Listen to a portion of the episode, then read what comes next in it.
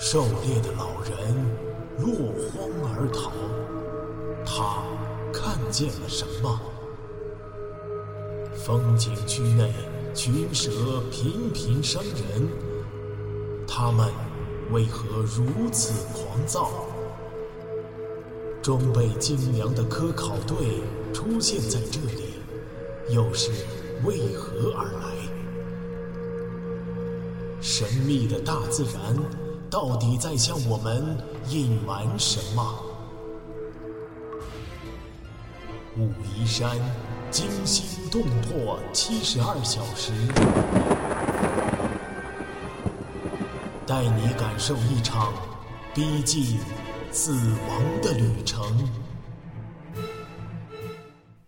陈阿南，陈老师，娃娃鱼是最大的两栖动物吗？彭三妹喊他老师，并不是纯粹的客套称呼，他确实算得上是他的老师。彭三妹就是毕业于西南大学，虽然学的专业是英语系，但是他早就听说过生物系的这个知名的野教授。毕业之后，彭三妹因为担任学生会干部期间表现优异，被市组织部选调，安排到了林业局科技处的外事办，成为了一个捧着铁饭碗的公务员。这次的中美科考活动，林业局的领导很是重视，特意指派他作为陪同兼翻译。是的，最大的个体能够长到接近两米。彭三妹吃惊地吼了一声：“两米，那多可怕呀！”放心，再大的大你也不会攻击人的，它们只吃其他的小型动物，比如说昆虫啊、鸟啊、鱼啊，还有蛇。蛇也敢吃啊？我看电视上的动物世界，大蟒蛇能够长到七八米呢，那可比娃娃鱼大多了。当然，大蟒蛇他们是吃不了了。陈阿南笑了一笑，这样幼稚的对话让他想起了自己八岁大的女儿。眼前的这个彭三妹却是一个大学毕业生。不过话说回来，对于大多数的城市人来说，对于蛇和娃娃鱼这些动物的知识大概都停留在八岁吧。武陵山最大的蟒蛇有多大呀？那可要看什么时期了。陈阿南的兴趣上来了，仿佛回到了课堂。从现有的记录上来看，一九七六年有农民抓到过一条六米多长、七十公斤的缅甸蟒。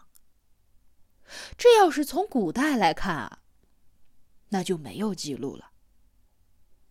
不过，我认为最大的蟒蛇应该要在十米以上。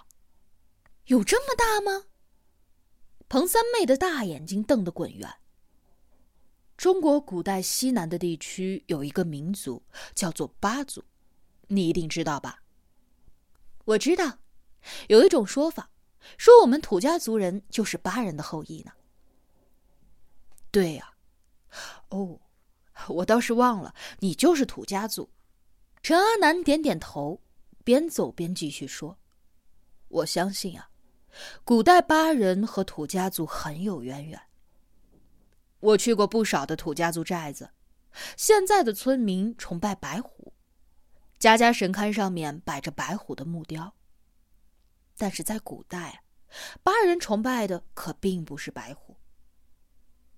我有一个同事是专门研究少数民族图腾物的，他跑了很多个地方，写过几本专著，考证出土家族的最早图腾就是蛇，而且还是一种长着巨大脑袋的蟒蛇。彭三妹听得很入神，关于自己民族的历史，她了解甚少。这不是她的错。在 K T V、肯德基、星巴克占据了中国无数个大中小城市繁华区的今天，让一个英语说得比普通话还要流利的土家族后裔，熟悉他们祖先刀耕火种时期的图腾物，确实是有一些困难。说文当中，巴的解释就是蛇。《山海经》你看过吗？上面记载有着这么一句：八蛇十象，三岁而一其骨。就是说啊，八蛇吞了一头大象，要三年之后才能够吐出骨头来。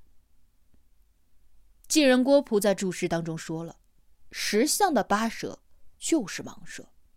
当然，现代的学术界都认为吞象是夸大之词了，但是我认为啊，远古时期的武陵山一带是完全可能有巨型蟒蛇的存在的。陈老师啊，蛇在地球上的历史有多久啊？会比人类久吗？这比人类可早多了。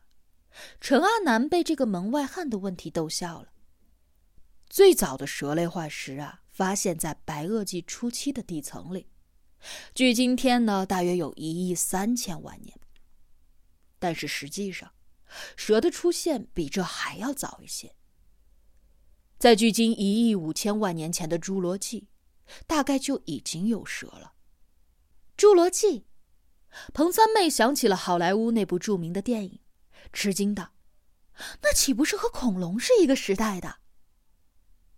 是啊，蛇是我们这个星球上最古老的动物之一了，所以人类的祖先免不了会把它作为图腾。不仅是少数民族，汉族也是这样。长江流域的伏羲部落十一个氏族，大多数都是以蛇作为图腾的。还有传说当中的女娲也是蛇身人面，国外也一样。非洲的土著直到现在，在匕首和盾牌上还画着蛇的图案，相信它有着特殊的魔力。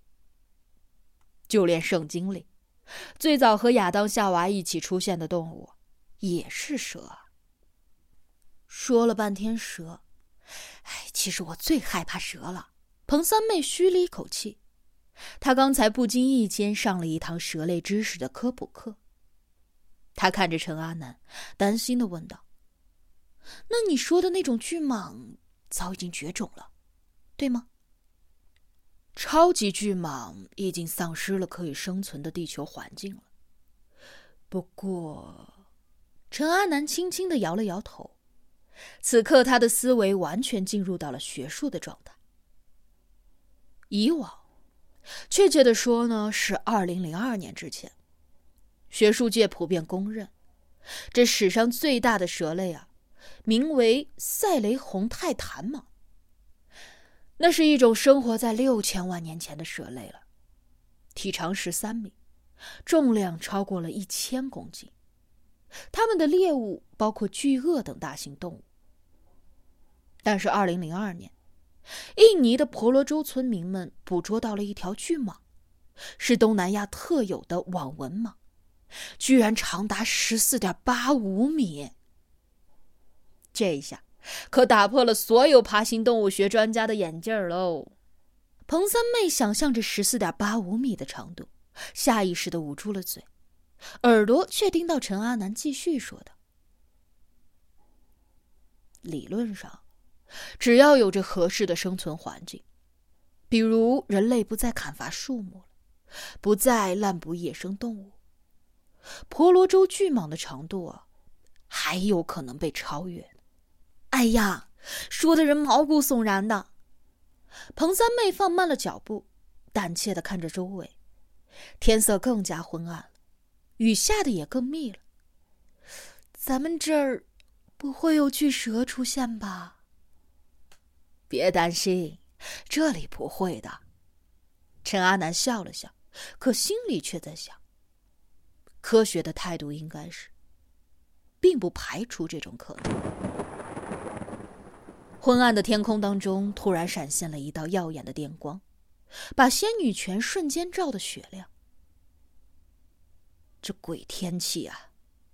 陈阿南脱口而出，皱起了眉头。